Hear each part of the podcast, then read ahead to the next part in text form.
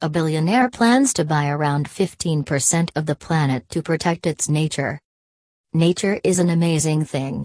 It's beautiful and amazing to study, however, the human race is, unfortunately, destroying it. Luckily, there are a few good souls out there trying to protect it.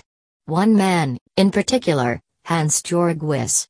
Many people have probably never even heard his name. That's all about to change though. Who is this man? The now 83 year old entrepreneur and businessman, Wyss, was born in Bern, Switzerland. He first made his fortune in the Belgian steel industry before establishing the U.S. division of Synthes, which is a multinational medical device manufacturer best known for producing internal screws and plates used to help mend fractured bones. Since then, the company has been acquired by Johnson & Johnson. Hans Wyss Martha's Vineyard Bern. Why is he so significant?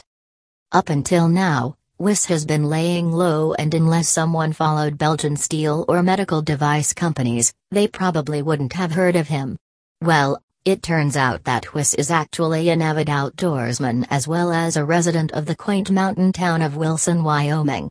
Furthermore, this retired billionaire is set to help mend the planet's most fractured natural areas by establishing a new campaign, Wyss Campaign for Nature, which is a special project of the Wyss Foundation that aims to conserve and protect 30% of the planet's lands and oceans by 2030s. To put that into perspective, only 15% of the planet is currently protected. Chief Joseph Highway Colorado Wyoming 296. How will this amazing feat be achieved?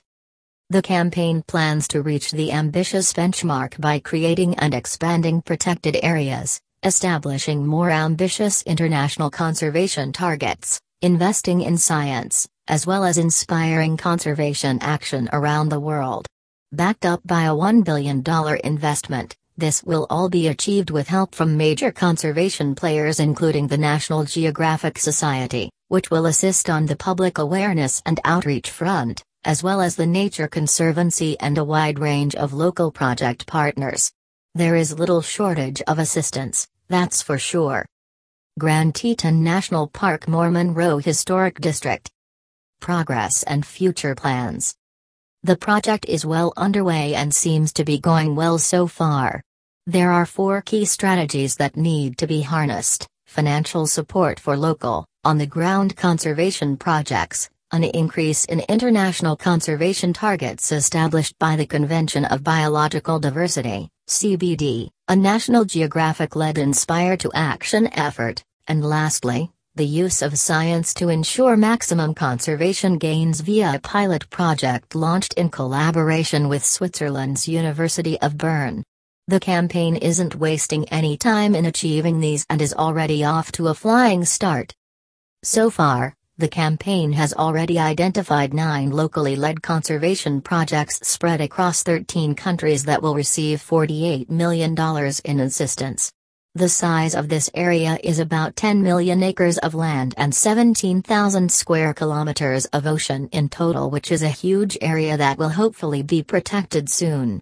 As time goes on, additional funds will be given to additional projects. Grants are currently being awarded to projects that already have local support as they're more likely to remain protected over the long term rather than less established projects that don't have it. People don't like their time and money on something that's going to be protected for a few years and then go downhill. They want to see if protected for many decades to come.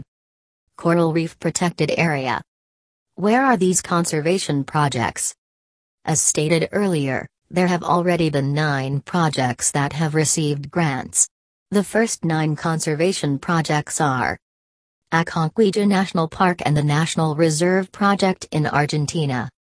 The Anza National Park Project, also in Argentina. Costa Rica's proposed Corcovado Marine Reserve. The Multi-Country Caribbean Marine Protected Areas Initiative. The Andes Amazon Fund, which impacts Peru, Colombia, Bolivia, Ecuador, Brazil, and Guyana.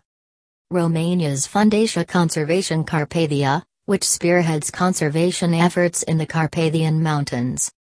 the Adizidisho Protected Area and National Wildlife Area in Canada's Northwest Territories. Australia's Nimmie-Caira Project. The Gonarezhou National Park Project in Zimbabwe. The Nature Conservancy alone will be receiving two of these grants, totaling a whopping $6.9 million. One of the grants will support crucial marine conservation work in the Caribbean Sea through the recently launched Blue Bonds for Conservation campaign while the other will foster the creation of a sustainable agricultural zone within the Murray-Darling Basin, a significant habitat for migratory birds in New South Wales, Australia. They are both equally deserving causes that could desperately use the assistance. Check out the tweet below to see the official announcement. Today, we're excited to announce the launch of $1 billion campaign to help protect 30% of the planet by 2030. The Wyss campaign for nature is an extremely diversified and ambitious project. Not only does it draw greater attention to the suffering of the planet from a conservation standpoint but also benefits a diverse range of global causes that all have one common goal which is to ensure that the environment stays right where it is. As humans, we are destroying it, but we also have the power to fix it.